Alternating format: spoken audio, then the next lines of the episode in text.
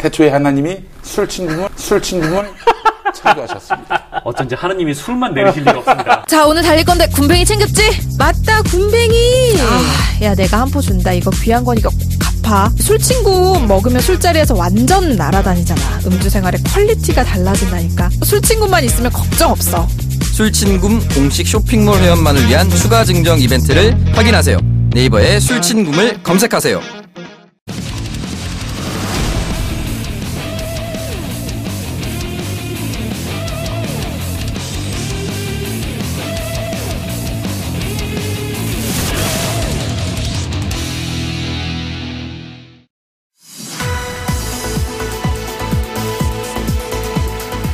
안녕하십니까?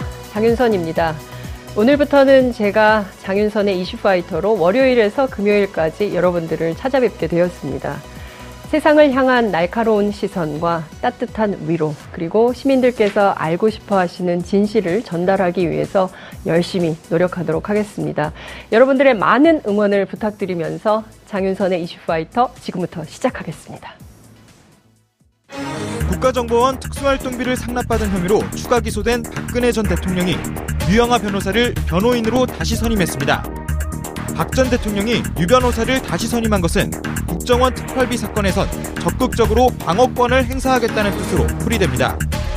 만약 관련 혐의에서 유죄를 받을 경우 박 전 대통령 주장으로 만들어진 전두환 추징법을 근거로 뇌물로 받은 수십억은 박 전 대통령 개인 재산에서 추징돼 국고로 환수됩니다. 새롭게 출발하는 장윤선의 이슈파이터.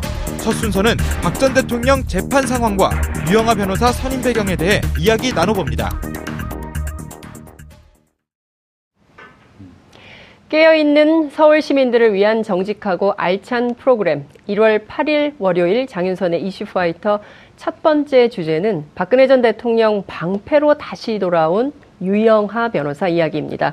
함께하실 두 분의 전문가 한 분 한 분 소개해 올리도록 하겠습니다. 이종훈 평론가 자리하셨습니다. 어서 오십시오. 네, 안녕하세요. 네, 반갑습니다. 백성문 변호사 자리하셨습니다. 어서 오십시오. 네, 안녕하세요. 네.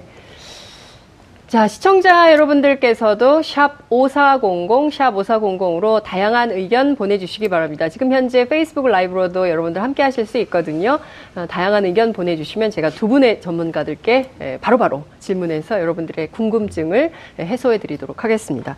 본격적으로 얘기를 좀 해보겠습니다.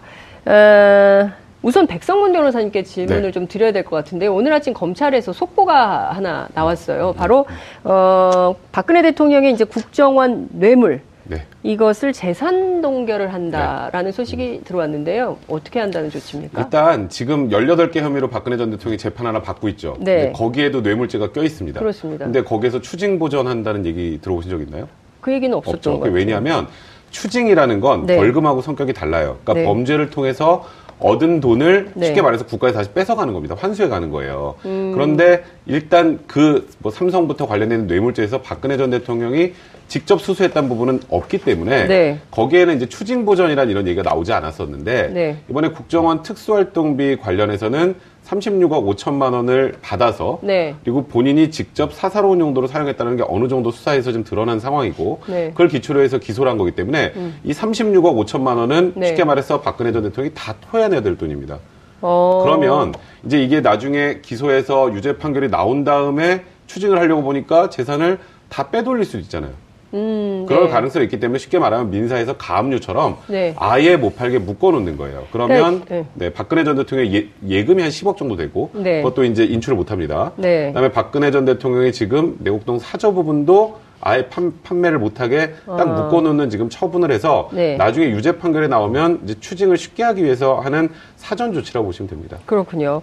지금 근데 이제 앞서 말씀 주신 거하고 좀 다르게 박영수 특검이 당시에 이제 최순실 씨 그리고 박근혜 대통령이 삼성으로부터 받은 뇌물이 77억 9천 정도 되는 걸로 요거는 추징 보전을 안 했던 건가요? 그거는 최순실 자산에만 했죠. 그건 최순실 손으로 들어간 거기 때문에 그래서 미승 빌딩을 이제 추징 보전 처분을 딱 해놓고 묶어놨던 거고요. 거기에는 박근혜 전 대통령이 직접 수수한 내용이 없기 때문에 최순실에게 추징하는 걸로 결정을 했던 거고 그러니까 이번에 박근혜 전 대통령은 뭐 유무죄 상관없이 최소한 본인이 갖고 있는 재산은 지킬 수 있었어요, 지금까지는. 그런데 이제는 얘기가 좀 달라집니다. 이 국정원 특수활동비는 박근혜 전 대통령이 받았다고 국정원장 3명이 진술을 했고, 네. 그다음에 소위 말하는 문고리 3인방이 진술을 했고, 네. 사용 용처와 관련해서는 이영선 행정관, 윤전추 행정관과 진술한 상황이기 때문에 네. 사실 뭐 거의 빠져나갈 구멍이 없는 정도로 증거가 다 꽤 맞춰진 상황입니다. 그래서 검찰도 증거 관계가 좀 불투명하면 추징 보전 처분하는데 좀 약간은 좀 이제 쉽지 않은 그런 면이 있는데 네. 이 정도면 추징 보전 처분을 해도 충분히 받아들여진다 이렇게 판단한 것 그러니까 같습니다. 증거가 충분하기 때문에 그렇죠. 이 정도면 추징 보전을 해도 된다. 36억 5천만 토해내면 됩니까? 아니면 플러스 알파가 있을까요? 지금은 일단은 36억 5천만 원을 기초로 해서 추징을 할 거고요. 네. 다만 박 전 대통령에게 나머지 18가지 혐의 중에 이제 뇌물은 네. 이제 나중에 벌금이 또 있어요. 이제 벌금이 필요적으로 병과가 되게 돼 있습니다. 네. 그러니까 일단 뇌물 수수한 액수의 2배에서 5배까지 네. 또 벌금으로 내야 되기 때문에 지금 36억 5천만 원 이외에 이거는 추징 외에 또 벌금은 네. 나중에 벌금 안 내면 어떻게 되죠? 노역장 유치라거든요. 노역장? 그 황제 노역 얘기 많이 네, 하시잖아요. 뭐. 이제 그래서 일단 벌금도 최대한 확보하기 위해서 다른 재산도 일단 어느 정도 좀 일단 물색을 해놓을 그럴 가능성이 높습니다. 네. 이종훈 평론가님, 그런데 네. 그동안 박근혜 대통령 재판 굉장히 많이 열렸는데 계속 안 나왔거든요. 근데 갑자기 국선 변호인도 안 만나고 그래서 오죽하면 국선 변호인이 만나게 해달라고 면담 요청을 하고 막 이랬는데 지금 유영하 변호사를 갑자기 선임을 했습니다. 이거 네. 어떻게 봐야 됩니까? 그러니까 지금 당장 이제 그 좀 논란이 되고 있는 네. 특활비 관련한 여기에 이제 뭔가 방어권을 행사하려고 하는 그런 목적도 있다고 보는데 네. 제가 보건대는 그거 말고 좀 더 있지 않나 하는 생각이 좀 들어요. 방어권 그러니까, 이상의? 예. 그러니까 제가 보건대는 이번 같은 경우는 이게 증거가 너무 명백해서. 네. 별로 변호할 내용이 없을 것 같아요. 아까 조금 전에 우리 저 네. 대기실에서도 우리 백성문 변호사하고 이 얘기를 막 했었는데 네. 대기실 변호사, 토크를 얘기해 주세요. 예. 대기실 토크를. 이 변호사가 지금 별로 할 일이 없다는 거죠. 유영하 변호사가 변호사인데 변호사로서 할 일이 별로 없다. 네. 아. 그래서 전 더욱더 확신을 좀 갖게 된 것이 네. 그러니까 유영하 변호사에게 박근혜 전 대통령이 기대하는 것은 좀 다른 게 아닐까. 어떤 역할을 기대할까요? 일종의 집사 역할이 아닐까. 집사? 예. 그런 생각을 좀 하게 돼요. 그러니까 뭐냐면 그동안은 자기 재산 관리를 다 누가 했습니까? 최순실이 다 했단 말이죠. 네. 그러니까 통장이라든가 이런 거 관리까지 이제 제가 보건대는 다 한 것 같아요. 네. 자, 그런데 최순실 지금 이제 이렇게 구치소에 있죠. 네. 그러니까 본인의 재산이나 이런 걸 관리를 또 그렇다고 해서 동생에게 또 맡기자니. 네. 그러니까 이게 최순실하고 관련된 게 너무 많은 거죠. 자, 그래서 제가 보건대는 뭔가 이 집사 역할을 해줄 사람이 좀 필요한 것 같고. 네. 그리고 지키려고 하는 게 그러니까 비단 뭐 지금 이제 드러나 있는 공식적으로 드러나 있는 재산 말고 더 있을 가능성이 높지 않나.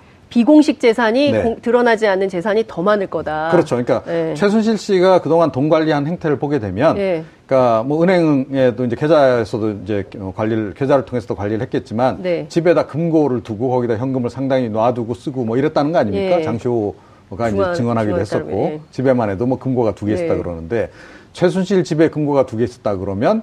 박근혜 전 대통령 집이라고 해서 그럼 금고가 없었겠느냐. 그러니까 금고가 있었을 것이고 거기 현금이 내곡동 그 자택 같은 경우에도 현금이 어쩌면 있을지도 모르는 거죠.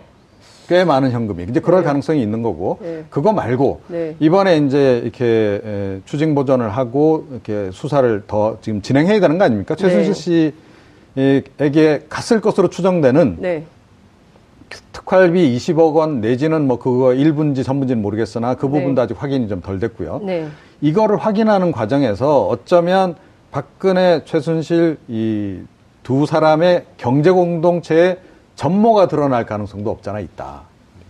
아, 특활비에서 그치는 것이 이걸 아니라. 이걸 이제 추적을 가다 네. 보면 이 제가 보건대는 이 최순실 씨가 이게 별 구별 없이 막 쓴 것 같아요. 구분 없이. 예, 구별 없이 뭐. 쌈짓돈처럼. 그러니까, 그렇죠. 예. 그러니까 뭐, 이게 뭐, 국정원에서 특활비 온 거는 따로 이렇게 관리를 하고 이게 아니고, 예. 갔다가 그냥 이렇게 쓴 것 같아요. 이리저리. 그러니까 자기가 기존에 있던 돈 쓰기도 하고, 예. 또 뭐 급한 대로는 박근혜 전 대통령 예를 들어 의상비 관련해서는 자기 돈으로 우선 줬다가, 예. 나중에 이제 특활비 받은 데서 이렇게 메꿔놓고, 뭐 이런 식으로 했을 것 같거든요. 전문용어로 막 썼다. 예.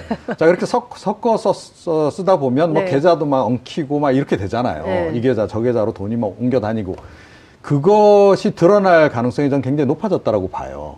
그러니까 지금 검찰이 이 부분을 아직까지 명확하게 안 밝히고 있는데 네. 저는 어느 정도는 규명을 좀 했을 거라고 생각이 돼요. 20억 부분도 예. 미확인 20억 부분도 아직 이제 밝히고 있지는 않는데 네. 이게 아마 이제 재판 과정에서 이제 공개가 좀 되지 않을까 이렇게 여겨지긴 하는데 예. 어쩌면 더 결정적인 부분이 그쪽에 있을 수도 있다.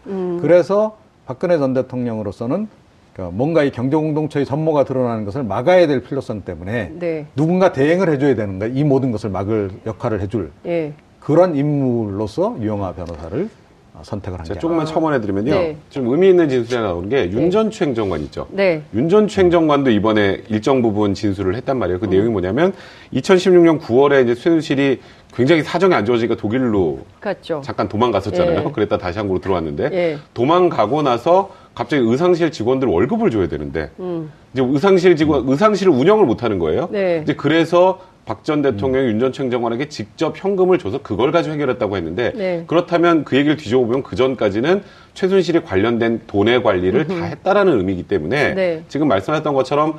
분명히 지금 뭐 소위 말하는 그 경제 공동체 관계가 있었다는 거는 이번 사건을 통해서 좀 더 명확하게 드러날 가능성이 많고 이제 제가 변호사로서 저도 이제 예. 곰곰이 생각을 해봤어요. 좀 유영하 변호사가 들어와서 할 수 있는 게 뭐가 있을까? 순수하게 이 사건 기초로 아까 말씀하셨던 것처럼 뭐 돈 관리 이런 건 저는 잘 모르겠고 네. 순수하게 이제 변호사로서 무슨 롤을 할 수 있을까? 할 수 있는 게 한 세 가지 됩니다. 백 변호사님이 간다면 무슨 역할을 할 수 있겠어요? 저는 제가 보기에 거의 할 역할이 없는 것 같은데. 아, 그럼 이종훈 변호사님 말씀이 맞는 거 아닙니까? 지금까지 박근혜 전 대통령 사건에서 변론을 해왔던 변호사들의 내용들을 들어보면 네. 너무나 객관적으로 명백한 증거도 모르쇠였어요. 그렇죠. 그러면 이제 첫 번째로 취할 수 있는 방법이 국정원 돈 36억 5천만 원 나 안 받았다. 근데 이게 첫 번째 할 수 있는 거죠. 네. 근데 그거는 그러니까 이제 그거는 네. 근데 제가 이제 순수하게 변호사 입장에서 보면 자살행위입니다. 이거는 자살행. 너무나 증거가 명백한 상황에서 네. 돈을 받은 것 자체를 부인해 버리면 네. 이거는 이제 양형에서 오히려 더 중형이 선고될 가능성이 많기 때문에 이거는 변호사로서 절대 택하면 안 되는 전술이고요. 네. 두 번째로 생각하면 돈은 받았다. 네. 돈은 받았는데 대가 관계가 없다. 직무 관련성이 없다. 이게 어찌 보면 가장 합리적인 유영하 변호사가 할 수 있는 방법인데. 문제는 검찰에서 그걸 첫 번째로 차단을 했어요. 네. 통치자금 얘기가 좀 나왔었잖아요. 처음에. 근데 지금 사용한 거 보면 기치료 아줌마 돈 주고, 뭐 주사 아줌마 돈 주고, 뭐 그런 데도 의상실 값 주고, 이거는 순수하게 개인적 용도로 사용했기 때문에 네. 통치자금이라는 표현도 못 써요. 네. 그리고 대통령이라는 지위는 사실 소위 모든 것을 할 수 있는 지위이기 때문에 그래서 대가관계 직무관리성이 포괄적으로 인정된다고 해서 우리가 포괄적 뇌물죄라는 표현을 네. 많이 쓰지 않습니까? 그러니까 사실 이것도 주장하는 것이 사실 굉장히 무리가 따라요. 그래서 원래 진짜 변호사라면 어떻게 해야 되냐면요. 네. 이럴 때는 의뢰인의 이익을 위해서 네. 자백을 좀 설득하는 것이 원래 그러니까 저도 예를 들어서 너무 명백한 증거가 있는데 저한테 네. 억울합니다라고 하면 제가 그렇게 초이스를 줘요. 저는 이건 다 자백하고 양형으로 어떻게 해결을 해봐야지 네. 지금 이 상태에서 뭐 무죄 다툰다고 해서 더 중형 선고되면 나한테 뭐라 그럴 거 아니냐. 아. 나는 이렇게는 못한다. 네. 그래도 무죄를 원하면 나 말고 다른 변호사를 쓰세요라고 네. 전 나오거든요. 네. 근데 이제 유영하 변호사가 과연 네. 박 전 대통령한테 그렇게 할 수 있을까. 이게 유영하 변호사도 어쨌건 변호사기 때문에 네. 이 정도 증거면 어떤 상황인지 알아요. 그런 면에서 유영하 변호사 택할 건 그것이나 그럴 가능성이 별로 없어 보이는 게 좀 안타까운 거죠. 말씀 주신 대로 자백을 설득할 가능성은 없어 보여요. 제로에 가깝다고 보고 사실상 백 변호사님께서 유영하 변호사님께 팁을 드린 거거든요. 네. 선배이긴 하겠지만 법조인이라면 자백을 설득하는 것이 가장 합리적인 그렇죠. 선택인 거다. 왜냐하면 지금 나와 있는 사람들의 진술만 해도요. 네. 한두 명이 아니에요. 그렇죠. 국정원 전직 국정원 3명, 국정원장 3명. 그다음에 가장 믿었던 안봉근, 이재만, 정호성 비서관. 거기다가 거의 최순실과 박근혜 전 대통령의 집사 역할을 했던 이영선, 윤전추 행정관까지 모든 진술을 내놓은 상황이고 이 진술이 유기적으로 하나도 모순되는 게 없어요. 그러니까 일맥상통하는 네, 그러면 이거는 빠져나갈 방법이 없는 거예요. 왜냐하면 이 지금 7, 8명이 다 박 전 대통령을 모함한다고 하는 거는 네. 그것도 이게 개별적으로 다 다른 내용인데 이게 종합해보면 딱 떨어지는 내용으로 한다는 건 불가능에 가깝기 때문에 이 정도 증거라면 뭐 사실 일반적인 변호사라면 끝났다라고 생각하는 게 일반적이죠. 아니, 그러니까 변호사 할 일이 없다는 거 아닙니까? 그러니까요. 지금 백 변호사님 말씀은 머리를 계속 써봐야 되는 거예요. 그래서 아, 그렇기 때문에 제가 보건 네. 나는 딴 역할이 분명히 있다라는 거죠. 그러니까 이게 그러니까 지금 뭐 몇십억 그러니까 뭐 그 국정원은 특활비 36억 5천 그게 중요한 게 아닐 예. 가능성이 높다라는 거예요. 그러니까 드러난 거예요. 것은 이 국정원 특활비 36억 5천이지만 네. 플러스 알파로 그렇죠. 드러나지 않는 이거를 통해서 이제 다른 게 드러날 가능성이 높기 때문에 그거에 네. 그거를 보호해야 될 필요성을 더 느낀 거 아닐까. 그러니까 예를 들어서 뭐 이런 걸 통해서 뭐 최순실 일가의 재산 형성 과정부터 시작해서 네. 계속 뭐 추징해야 된다는 얘기도 있었잖아요. 네. 일각에서 뭐 그런 관련법이 제정이 된다거나 이러면 큰일이잖아요. 자기로서도 큰일이고 최순실 일가로서도 큰일이고. 그러니까 이거는 무슨 일이 있어도 이건 막아야 된다. 그러니까 이 초기 단계에 막아야 된다는 생각을 하지 않았을까. 근데 그러면 글쎄. 범죄가 하나 또 추가되는데요. 증거인멸죄 교사라고 증거인멸 하죠. 교사. 네, 그렇기 때문에 저는 그것만은 아니기를 좀 바라고 있는 상황입니다. 근데 사실 그 유영하 변호사가 변호사이긴 하지만 정치인이기도 하잖아요. 그렇기 때문에 정치인으로서 어찌 보자면 그 박근혜 대통령의 충복, 뭐 이런 기능을 하기 위한 선택, 이런 건 아니었을까요? 그러니까 이제 지금 보세요? 그게 무슨 의미가 있느냐는 거죠. 지금, 네, 미국면에. 지금 이 시점에서는 네. 사실 유능한 변호사가 필요한 시점이에요. 박근혜 대통령에게. 사실 저는 뭐 유영하 변호사의 변호사로서의 능력을 폄하하고 싶진 않습니다만. 네. 폄하하시는 것 같은데. 일단, 유영하 변호사가 이제 박근혜 전 대통령의 변호인으로 들어오고 나서 네. 첫 번째 말실수했던 게 여성으로서의 사생활을 보호해달라 해서 또 굉장히 비난이 일었고요. 그 이후에 박근혜 전 대통령의 재판 과정을 쭉 지켜보면 사실 유영하 변호사가 변호사로서는 저런 말을 하면 안 되는 데가 너무 많이 있었어요. 물론 그게 저는 박근혜 전 대통령의 뜻이라고 생각을 하고 유영하 변호사는 박근혜 전 대통령의 뜻에 충실하게 그냥 박근혜 전 대통령이 원하는 대로 얘기해 주는 것뿐이라는 생각이 들었는데 문제는 그래서 된 게 뭐가 있나요? 하나도 없어요. 지금 사실 18개 혐의로 받고 있는 이 재판도 네. 사실상 이건 박 전 대통령 유죄가 거의 확정된 상황입니다. 지금 상황이라면. 그걸 알기 때문에 어찌 보면 이거 정치 투쟁하고 지금 재판도 불응하고 있는 건데, 네. 근데 이 국정원 특활비 이거는 지금 뭐 박 전 대통령의 바람이 야 이건 지금 당장 내가 추징되게 생겼고, 네. 이거는 정치 투쟁할 수 있는 도저히 없는 주제이기 때문에 이건 어떻게든 유능한 변호사 상에서 막아야겠다라고 생각을 했으면 진작했어야 되고요. 네. 이미 이게 모든 게 다 나온 상황에서 유능한 변호사로서도 별로 할 게 없는데 네. 여기서 유영하 변호사에게 박근혜 대통령이 본인의 뜻만 얘기해서 이런 방식으로 변론을 진행을 하면. 네. 그럼 뭐 100% 유죄뿐 아니라 원래 받아야 될 형보다 높은 형이 선고될 가능성이 많기 때문에 네. 지금 이 선택도 그렇게 바라보고 있습니다. 지금 특활비 문제만 딱 한정지어서 본다면 양형이 어느 정도로 예상되세요? 사실 나머지 지금까지 있는 혐의가 하나도 없다고 가정을 하고요. 네. 원래 그 특가법상 뇌물죄 같은 경우는 네. 1억이 넘으면 10년 이상 유기징역 또는 무기징역입니다. 그러니까 최저가 10년이에요. 최저가. 최하가 10년. 네. 그리고 보통 이렇게 30억 이상 정도가 되면 제가 알기로 보통 한 6천만 원, 7천만 원 돼도 6, 7년 나오거든요. 네. 근데 이게 이 정도 금액이면은 이것만으로도 15년 이상 선고될 가능성이 많은 거죠. 근데 이렇게 얘기할 가능성은 없을까요? 사실 36억 가운데 내가 다 쓴 것은 얼마 안 되고 사실은 최순실이 더 많이 썼다. 그래서 양자가 다툴 가능성은 좀 어떻게 보세요? 최순실과 박근혜 전 대통령이 서로 이 쟁점을 가지고 다툴 가능성. 글쎄요. 근데 그게 뭐 실익이 있을까요? 그러니까 이미 이제 그 18건만 하더라도 네. 형량이 좀 엄청나게 나오는 데다가 요 네. 단독건 하더라도 이거 형량이 지금 이제 엄청나게 나오는데. 네. 무기징역. 박근혜 전 대통령 입장에서 뭐 형량이 5년 늘어나나 줄어드나 이게 무슨 의미가 있을까 이런 생각이 좀 들어요. 그래서 저는 의도가 딴 데 있을 거다라고 이제 보는 것이고, 그래서 사실은 유영하 변호사도 이제 고민을 좀 하지 않을까 이렇게 여겨져요. 그러니까 딱 요건만 한정지어서 자기가 그냥 제한된 역할만 딱 할 것인지 아니면 네. 이 박근혜 전 대통령 측에서 요구할 것으로 제가 추정한 네. 또 다른 역할까지 할 것인지 이 부분을 이제 고민을 좀 하지 않을까. 그러니까 두 가지 가운데 하나겠죠. 그런 선택을 만약 하게 된다라고 전제한다면, 네. 그러니까 정치적으로 뭔가 이렇게 이득이 좀 자기에게 돌아올 가능성이 있거나 네. 또는 경제적인 이득. 그거 아니면 이제 인간적인 뭐 그건데 제가 보건대는 인간적으로 뭐 이렇게 각별히 박근혜 전 대통령의 충성을 하고 뭐. 굉장히 오랜 관계 속에서 뭐 이런 사이가 아니잖아요. 그러면 이해관계 관점에서 일단 볼 수밖에 없는데 뭐 성공보수를 엄청나게 많이 받기로 예를 들어 약속을 한다든지 네. 뭐 그런 거 아니면 이거 참 유영하 변호사가 적극 개입하기도 상당히 좀 힘든 상황이 아닌가. 그래서 일단 뭐 이제 그동안의 인연이 있기 때문에 박근혜 전 대통령이 이제 선임 요청을 하니까 재선임에 이제 응하긴 했으나. 네. 본인의 역할을 최소화할 가능성도 없잖아 있다라고 좀 봐요. 그러니까 사실상 네. 박근혜 대통령의 재산 관리인 역할을 하면서 그 손실을 최대한 막아보려고 할 가능성이 있다. 이제 이런 말씀도 박근혜 드리셨는데. 박근혜 전 대통령 쪽의 요구는 예. 그게 아닐까. 그게 아닐까. 만약에 네. 그런 상황으로 전개되면 유영하 변호사도 구속될 수 있어요.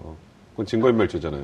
유영하 변호사도 구속된다. 그건 안 돼요. 그래서 예. 저는 사실 말씀하셨던 것처럼 구속될 수 있다. 네, 이런 과정을 쭉 다른 역할을 네. 모종의 다른 역할을 할 가능성이 많다고 하지만 네. 그 유영하 변호사 입장에서 굉장히 위험한 일이거든요. 그러니까 우리가 변호사니까 저희는 그래도 무언가 내가 이런 걸 도와주다가 어떻게 될지가 이게 그림이 그려진단 말이에요. 대충. 네, 네. 근데 그것까지 생각을 하고 만약에 그런 행동까지 한다는 거는 제가 보기에는 변호사도 쉽지 않을 것 같고 그리고 아까 성공보수 얘기하셨죠. 네. 성공보수를 많이 준다고. 이건 성공보수를 100억을 줘도 할 수 있는 사건이에요. 성공을 할 수가 없는 사건인데 무슨 성공보수가 많이 걸린 게 무슨 의미가 있겠어요. 이게 무죄 판결에 나올 수 있는 가능성이 그러니까 재산 관리와 관련한 없기 때문에 네. 그래서 저는 재산 관리는 유영하 변호사가 섣불리하기 힘들 거라고 생각이 들어요. 그리고 박근혜 전 대통령도 유영하 변호사에게 재산관리까지 맡기기는 쉽진 않을 거예요. 그전에 최순실처럼 그렇게 길고 오랜 동안 인연이 있었던 네. 사람은 모르겠지만 네. 여기서 만약 극단적으로 배신하면 어떡합니까? 예를 들어서 차명 재산을 많이 갖고 있다고 가정을 한번 해보죠. 예. 유영하 변호사가 그냥 그 가정입니다. 순수한 가정이에요. 예. 그렇게 되면 박근혜 전 대통령 입장에 손을 쓸 수가 없어요. 이제 그렇기 때문에 저는 이번에 유영하 변호사는 정말 이 사건에 한정해서 들어왔다고 굉장히 생각이 들고, 근데 한정해서 들어왔으면 롤이 있어야 되는데, 그러니까 지금 박 전 대통령이 원하는 말만 앵무새처럼 해주려고 하는 건지, 네. 아니면 제가 아까 말씀드렸던 것처럼 지금 건전한 법상식을 갖고 있는 변호사라면 해야 할 자백을 좀 설득하고 권유하려고 하고 있는 건지. 사실 오늘 진짜 아이러니한 상황이 있었던 게 네, 법조계안에서는 어떤 얘기가 좀 돌고 있어요? 유 변호사가 어떤 선택을 할 거라고. 그러니까 일단 자백을 권유하는 건 불가능할 거라고 생각을 하죠. 네, 일단 네. 그게 정상이라고 생각하나 현실적으로 있을 수 없다는 생각을 하는데 네. 전 오늘 참 아침에 아이러니하다고 생각이 들었던 게 네. 오늘 박근혜 전 대통령 재판 열렸죠. 네. 근데 박근혜 전 대통령 뭐하고 계셨는지 아세요? 유영하 변호사 접견하고 있었어요. 건강 때문에 못 나온다는데 거기서 접견을 하고 있었단 말이에요. 그러니까 박 전 대통령은 지금 사실상 이제 법 취지고 뭐고 난 아무 관심도 없어요. 그러니까 지금 어떻게든 이 특활비 관련해서 뭐가 문제가 터지면 그동안에 애써 만들어놨던 정치 프레임이 딱 깨져버리는 상황이 되기 때문에 지금 나머지 다 상관없고 여기만 보고 있는 거거든요. 근데 그거를 해결사로 지금 유영하 변호사를 선임을 한 거죠. 네. 근데 제가 이 말씀을 꼭 드리고 싶은 게 네. 변호사는 유죄를 무죄로 바꿔주지 못합니다. 유죄를 무죄로 바꿔줄 수 있는 변호사는 없어요. 드라마 자꾸 보신 분들이 뭐 유죄를 무죄로 바꿔주는 뭐 승률 100% 변호사 얘기하는데 그런 일은 세상에 없습니다. 네, 이게 현실이다. 네, 박 전 대통령이 드라마를 많이 보셔서 그런지 모르겠습니다만 이거는 있을 수 없다는 걸 좀 알려드려야 될 것 같네요. 네, 지금 말씀 주신 대로 그동안 그 국정농단 재판에 출석을 거부했거든요. 그리고 이제 그 국선 변호인들도 안 만나고 그렇죠. 그리고 이제 계속 그 정치, 그러니까 일종의 정치 보복 프레임을 가지고 하다가 그리고 계속 얘기했던 게 그거예요. 나는 1전 한 푼도 사적으로 돈을 쓴 적이 없다. 이 주장을 했는데 특활비를 통해서 완전히 드러난 거죠. 이게 국정원 특활비라는 게 보통 특활비가 아니라 이 국정원 특활비는 그야말로 그동안 그토록 북한의 핵과 미사일 문제에 관련된 거기에 써야 되는 비밀 공작 비용인데 그걸 막 기치료, 주사, 심지어 이제 삼성동 자택의 관리인 월급까지 주고 기름값, 기름 보일러 기름값까지 대고 그리고 이제 차명폰을 51개를 썼는데 그 차명폰 핸드폰 값까지 그 특활비로 쓴 거예요. 그러니까 국민들을 특히 이제 그동안 태극기 집회에 참석하셨던 이 어르신들이 멘붕이 오지 않았을까요? 아 그렇죠. 근데 이런 말 써도 되나? 아니 이제 그분들도 이제 현실을 좀 깨달으셨으면 좋겠는데 네. 과연 그렇게 할지는 모르겠어요. 그런데 박근혜 전 대통령은 그냥 아버지 시절에 했던 네. 그런 식으로 그냥 한 거죠. 그러니까 그때는 뭐 어떤 부처건 간에 뭐 그 당시 이제 중정도 포함해서 네. 뭐 이렇게 청와대가 필요하면 언제든지 또 대통령이 필요하면 언제든지 뭐 자금 가져다 쓰고 네. 뭐 이제 이런 식으로 했단 말이죠. 막 그렇게 쉽게 생각했던 것 같아요. 그런데 그러니까 국정원도 옛날 국정원이 아니지 않습니까? 그동안에 워낙 부침이 많았잖아요. 그리고 네. 이런 사건들이 많아가지고 국정원 특활비 눈먼 돈이라고 생각하실지 모르겠지만 절대 눈먼 돈 아니에요. 눈 달린 돈입니다. 국정원 돈은. 네. 그러니까 현금 다발로 줄 때 다 현금 1년 번호 다 기록 남기고요. 네. 그리고 아무개에게 몇 월 며칠이나 몇 시에 전달했다. 네. 특히 그 원 내에서 쓰는 건 말할 것도 없고 원 외로 나가는 돈은 더군다나 더 국정원에 철저하게 관리를 합니다. 그래서 네. 저는 국정원이 그러니까 박근혜 전 대통령에게 이 돈을 주면서 그러니까 본인들도 이게 사실은 내키지 않았는데 준 거잖아요. 그러니까 국정원은 알고 있었네요. 이게 기치료 아줌마한테 가고. 그래서 아마 네. 분명히 자금 추적을 전 했을 거라고 전 봐요. 그래서 이 현금에 이제 그 1년 번호 다 이제 해서 이게 네. 뭐 이렇게 다 돈다발을 풀러서 쓰면 참 추적이 어렵지만 네. 돈다발이 된 상태에서 예를 들어 이제 5만 원짜리 100장이면 500만 원 아닙니까? 네. 그래서 뭐 2천만 원, 3천만 원 예를 들어서 뭐 그 의상실에 돈을 주거나 했을 때 그 돈다발로 그냥 주게 되면 네. 그 의상실 사장님이 그걸 본인 계좌에 입금하는 순간 다 확인이 돼요, 이게. 네, 뭉칫돈들은 다 이게 네. 띠로 들어간 돈들은 네. 다 확인이 된단 말이죠. 네. 그런 식으로 전 국정원이 그러니까 비공식적으로라도 다 아마 확인을 해뒀을 가능성이 높다라고 봐요. 아, 근데 비공식적으로라도 네. 확인을 했으면 그거는 못하게 해야 되는 거 아니에요? 아, 그런데 이제 집권 기간 동안 이건 공개를 못하는 거죠. 사실은 이제 집권 이후에도 공개하기는 좀 쉽지는 않을 거라고 저는 보는데 그러니까 국정원의 내부에 어딘가에 분명히 기록이 남아있을 가능성이 높고 네. 그렇지 않다 하더라도 그 조사를 담당했던 비공식적으로 그 자금 추적을 했던 사람은 분명히 그 자료를 가지고 있을 가능성이 높다라고 저는 봐요. 네. 그러니까 언젠가는 아마 이게 이제는 말할 수 있다 그러고 이제 공개될 가능성이 전 있다고 보는데 그게 이제 검찰 쪽으로 사실은 이제 특검 쪽으로 넘어가서 수사에 활용되면 좋은데 아마 국정원이 그건 안 넘겨줬을 가능성이 좀 높다고 보거든요. 그래서 국정원도 어찌됐건 그 현금의 일련 번호까지 다 추적을 제가 보건대는 이번에 한 것 같고. 네, 현금이 추적이 됩니까? 그건 진짜 쉽지 않은데요. 그건. 네, 현금이 말씀하셨던 것처럼 그런데 사실은 이제 유통이 돼버리면. 그런데 아까 말씀드린 대로 이게 다발로 이렇게 되면 확인이 된다는 거예요. 예를 들어서 이영선 행정관 같은 경우에는 그 휴대폰, 그 요금 관련한 거를 본인 계좌에 그냥 넣어서 썼다는 거 아닙니까? 예. 자, 그게 이번에 이제 그 검찰 쪽에서 확인이 됐다라는 거 아니겠어요? 자, 그런 식으로 이게 특활비가 이렇게 전달돼가지고 뭐 500만 원, 1000만 원씩 이렇게 나눠져서 쓰이는 과정에서 어떤 사람들은 이거 그런 거를 자금 추적을 피하기 위해서 이렇게 좀 섬세하게 이렇게 돈 풀어가지고 이렇게 쓰는 사람도 있는 반면에 어떤 사람들은 그냥 덜렁 그걸 갖다 자기 계좌로 집어넣어버린 사람도 있는 거예요. 그런 사람들이 몇 명만 나오면 이게 금방 확인이 되는 겁니다. 이번에도 그랬을 가능성이 높다. 이번에 그래서 검찰이 한 계좌 한 500여 개 정도 뒤졌다는 거 아닙니까? 네. 자, 그래서 상당 부분이 지금 나와 있는 거고 이제 최순실에게 전달된 부분도 저는 일정 부분 확인됐을 가능성이 저는 있다고 봐요. 왜 그렇게 보냐 하면 최순실이 독일에서 국내로 들어와서 제일 먼저 한 게 뭡니까? 그 현금 은행 돌아다니면서 현금 찾은 거잖아요. 자, 아시겠지만 특활비 찾은 겁니까? 그럼? 현금 찾는 그건 CCTV도 다 남잖아요. 그렇죠. 그럼 시간하고 다 기록이 남고 그때 현금 거래된 거 그 다 확인이 가능해요. 얼마를 어떤 은행에서 어떤 계좌에서 뽑은 거 다 확인이 가능한데 저는 그거를 특검이 어느 정도 해놨을 가능성이 좀 있다라고 좀 보거든요. 자, 이제 그 계좌들을 추적하다 보면. 특활비가 들어갔다 나왔다 뭐 이런 것들이 분명히 이제 저는 이제 나올 가능성이 높다. 네. 이제 그 부분이 사실은 앞으로 지금 더 규명이 돼야 될 부분이고 그 부분 때문에 어쩌면 박근혜 전 대통령이 더 긴장을 하고 있는 상황일 수도 있다라고 저는 봐요. 네, 저는 이번에 이 특활비를 보면서 그러니까 두 가지가 좀 그 의문이 들었는데요. 하나는 그 이재만 비서관의 진술인데 그 본인이 이제 테이프로 봉인해서 대통령의 허락이 있을 때 그 돈을 썼고 이제 갖다 드릴 때도 항상 최순실 씨가 배석을 했었다는 거 하나. 그리고 이제 또 하나는 그 최순실 메모가 결정적이었다는 거 아니겠어요? 그렇죠. 거기 이제 뭐 리, 안 이렇게 해서 이제 누구인지를 확인할 수 있는 이니셜을 달아서 확인이 됐다 이런 건데 그러면 이른바 문고리 3인방에게 건넸다는 그 상납금 아니 그 뭐죠 그 이제 뭘까요? 전별금이라고 해야 될까요? 뭐 이런 그 휴가비 뭐 이런 걸 10억씩 좀 명절비 떡값 뭐 이런 것들을 챙겨줬다는 건데 그렇다면 이 자체도 최순실 씨가 관리를 한 거 아닌가. 그러니까 이재만 총비서관이 이제는 모든 걸 내려놓고 얘기하고 있는 것 같아요. 다 내려놓고 진실을 그러니까 얘기하고 있는 거예요. 그러니까 지금은 왜냐하면 본인이 살아야 되거든요. 이게 이재만 총비서관이나 안봉근 비서관이 아, 이 돈은 제가 받아서 저희가 썼습니다라고 했으면 위까지 올라가기 쉽지 않았겠죠. 네. 물론 다른 수사를 통해서 밝힐 수 있었겠지만 근데 이건 박 전 대통령이 지시로 했고 그리고 받아서 바로 토스했고 본인은 연결고리 역할만 했지 자기는 이게 뇌물인지도 몰랐다 뭐 이렇게 지금 주장하고 있는 거란 말이에요. 거기다가 더 나가서 적극적인 진술을 해줘야 돼요. 이 사람들이 살기 위해서는.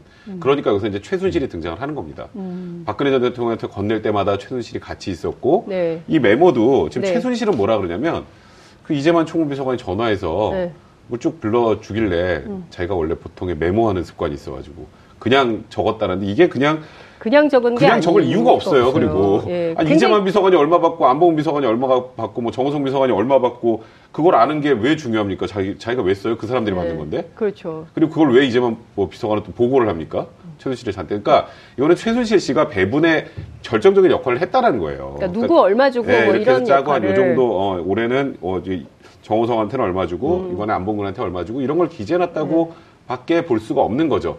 근데 이제 최순실 씨는 빨리 여기서 발을 빼고 싶은 거잖아요. 그러니까 지금 어떻게든 혹시라도 이걸로 자기도 또 하나 죄명이 추가될까봐 그러는 것 같긴 한데 사실 이거는 최순실 씨에게 범죄 사실 하나 추가하기 쉽지 않습니다. 이건 국정원에서 박근혜 전 대통령 보고 준 돈이고 최순실 씨는 중간에 빠져서 관리를 한 거기 때문에 이 부분에 대해서는 오히려 뭐 횡령죄의 공범이 될 수 있어도 뇌물죄로는 최순실 씨가 이걸로는 엮이지 않아요.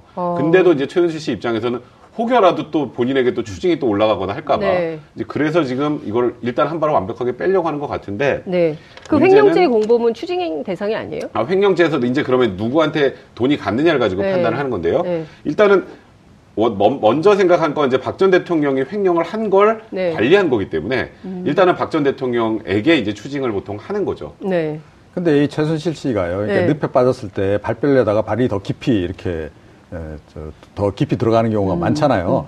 이번에도 그 경우 비슷한 것 같아요. 그 메모와 관련한 그 해명이 네. 이게 말이 안 돼요. 그러니까 만약에 그 본인은 그렇게 메모만 했고 네. 청와대 특활비 전혀 관계한 바가 없다면 그럼 의상실이나 이런 데서 뭐 돈 주고 한 거 그건 결국 자기 돈으로 줬다는 얘기밖에 안 되잖아요. 네. 그렇잖아요, 상당수가. 그렇죠. 그러니까 그러면 더욱더 경제 공동체라는 얘기잖아요. 이 얘기는 더욱더 끈끈해지는 관계가 그렇죠. 되는 건가요? 예. 그러니까 박근혜 전 대통령을 대신해서 자기가 뭐 다 그런 거 지불해 줄 정도로. 네. 그러니까 이게 좀 말이 안 되는 얘기인데다가 그러니까 네. 증거들이 그러니까 이재만 그 전 비서관도 네. 본인이 자진해서 진술한 거라고 보기 어렵습니다. 그러니까 제가 조금 전에 말씀드렸듯이 검찰 쪽에서 특검에서 이 자금 추적을 쭉 하는 과정에서 계좌 다 뒤지고 하니까 다 나온 거죠. 돈이 들어가고 나오고 뭐 네. 이게 다 나오니까 어쩔 수 없이 이제 부른 거라고 네. 저는 봐요. 그런데 이제는 뭐 안 볼 수 없는 상황이 이제 된 것이고 이제 3인방이 사실은 거의 이제 진술을 다 했고 네. 그러니까 이재만 전 그 비서관도 그러니까 이 특활비 나오고 들어가고 한 걸 다 기록으로 남겼다는 거 아니에요? 네. 다만 그 폐기를 했는데 이번에 이제 진술 압박을 받다 보니 어쩔 수 없이 이제 기억을 해서 하나하나 이제 다 이제 불기 시작했는데 의외로 자세하게 다 기억을 하고 있다라는 거죠.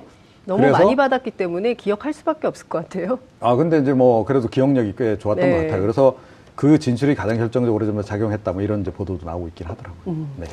자, 근데 저는 이제 많은 국민들께서 정말 그 국가의 재산을 정말 그 자신의 그냥 개인 지갑인 것처럼 아무 때나 이렇게 빼서 썼다는 것에 대해서 정말 충격을 받을 것 같고요. 또 하나는 그 앞서 정말 그 굉장히 충격적인데 어떻게 본인 재판 출석 안 하고 그 시간에 유영하 변호사 접견을 하면서 대책을 모의한 거 아니겠어요? 그러니까 이럴 때는 어떻게 해야 됩니까? 이게 사실 네. 원래 일반적으로 재판에 출석하지 않으면 구인합니다.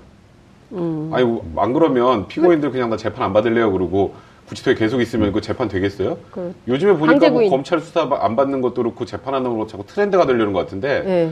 사실 원래는 엄정하게 모든 국민들이 법 앞에 평등하다라는 그런 이념의 기초에 산다면 구인하는 게 맞지만 네. 이제 전직 대통령을 강제로 끌고 나오는 모양새를 또 보여주다 보면 어찌 보면 그게 박 전 대통령이 원하는 상황이 될 수 있거든요. 네. 정치 탄압의 희생양이라고 지금 계속 주장하고 있는 거 아니겠어요? 그렇죠. 그래서 지금 18가지 혐의는 아주 간단합니다. 나는 돈 한 푼 안 받았다. 나머지 통치행위였다. 딱 이거예요. 근데 이번 정권, 뭐, 소위 뭐, 촛불 집회 시민들의 목소리까지도 지금 굉장히 뭐 약간 안 좋은 쪽으로 지금 바라보고 있는 거 아니겠어요? 그러니까 지금 검찰은 그냥 좀 청와대 하명을 받아서 나를 죽이려고 하는, 지금 그걸로 주장을 하고 있는데, 그걸로 도저히 주장할 수 없는 게 탁 튀어나온 거잖아요, 지금. 특활비가. 네. 개인적인, 원래, 이게 좀 재밌는 얘기를 하나 해드리면, 네. 검찰에서 뇌물죄 관련해서 이제 좀 높은 사람들 관련된 얘기가 나오면 어디다 돈 썼는지 알려주는 거 보신 적 있어요? 그러게요. 한 번도 없었어요, 지금까지. 돈을 받았느냐. 이 용처에 대해서도 이게, 굉장히 그렇죠. 계속 대가관계, 그 다음에 이게 직무관련성이 있느냐. 여기에 관련된 내용이 나왔지 이 돈을 받아서 어디다 썼습니다는 안 나와요. 그리고 사실 이거는 재판할 때도 어디다 썼는지 관심 없어요. 받은 게 중요하지. 네. 받은 게 중요하지 어디다 쓴 게 뭐가 중요합니까? 뇌물죄 입증할 때. 근데 왜 검찰이 그걸 흘렸겠어요? 통치자기만은 얘기하지 마. 이거예요. 지금까지 계속 하고 있는 그 저희 당신이 얘기하고 있는 그 통치자금 어쩌고 이런 얘기 하지 말고 당신 기치료 아줌마하고 주사 아줌마한테 준 돈이잖아. 그러니까 쉽게 말해서 본인 측근들 관리할 때 쓴 돈이잖아.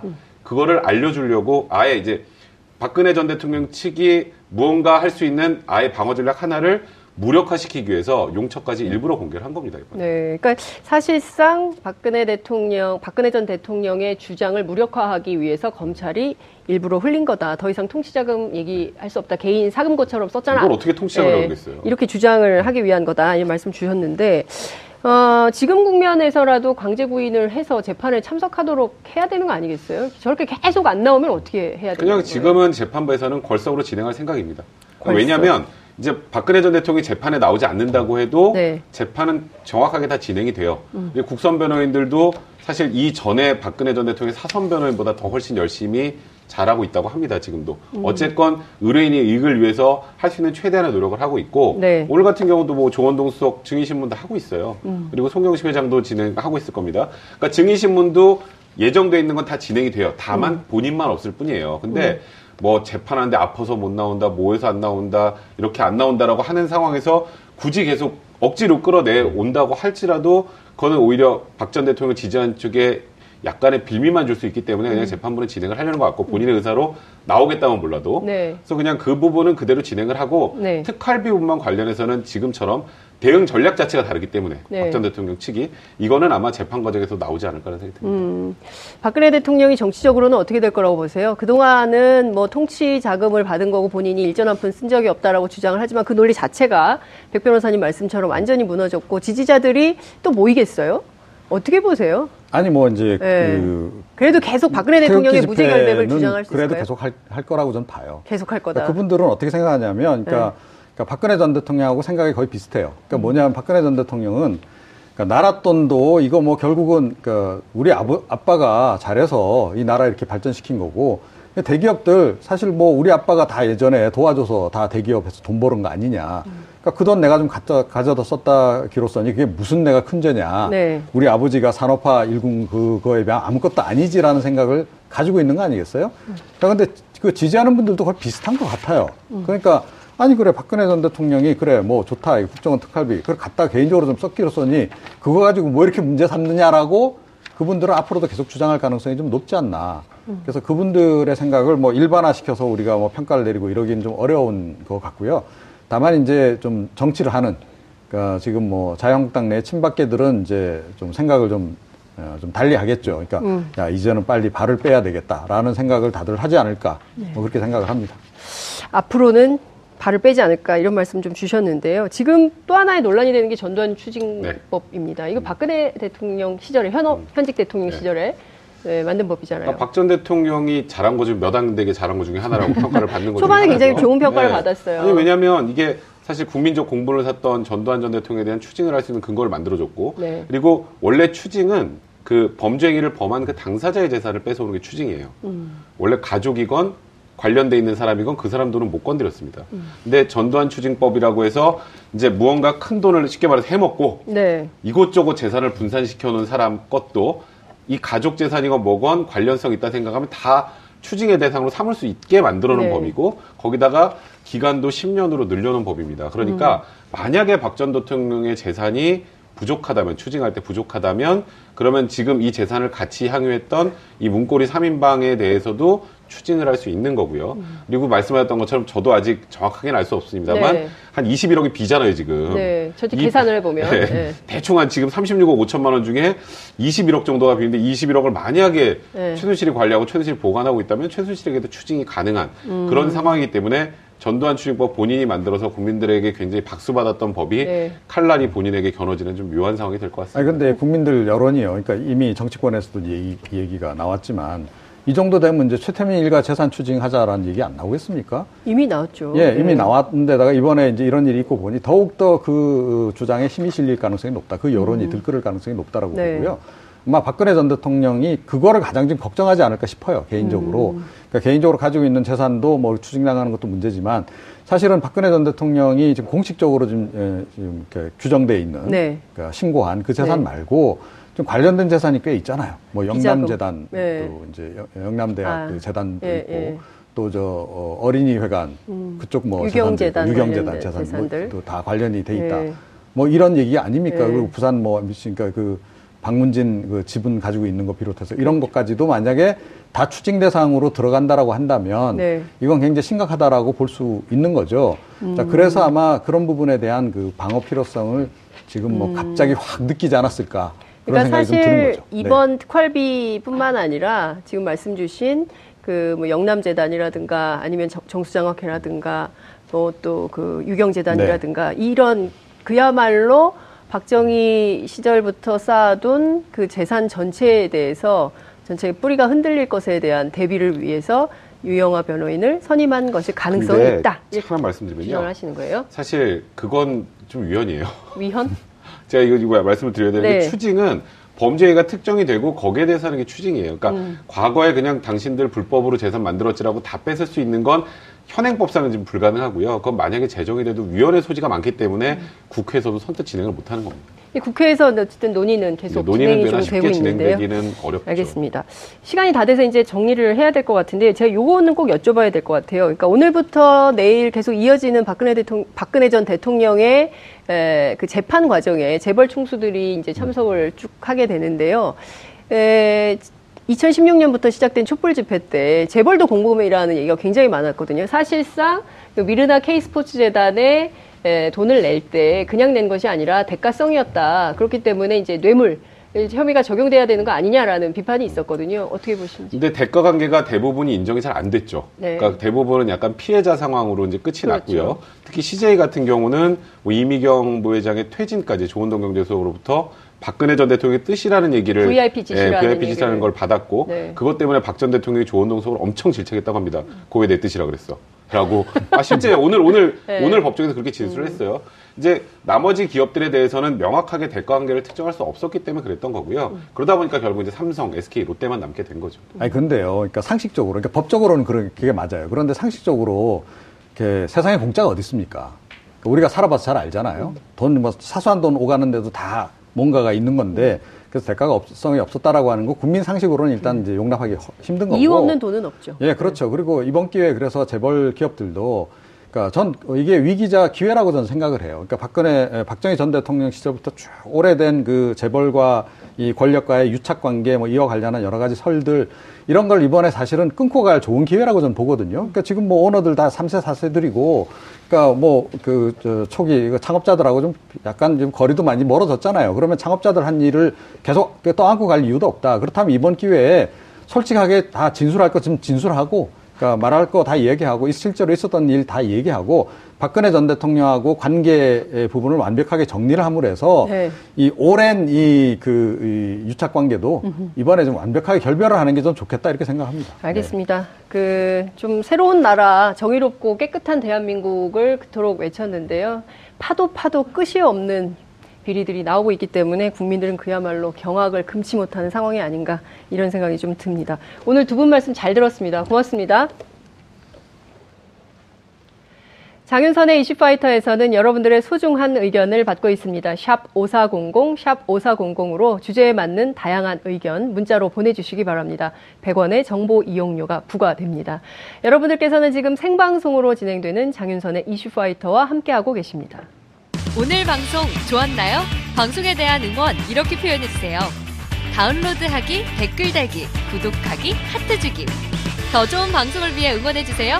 그리고 2부도 함께해주세요.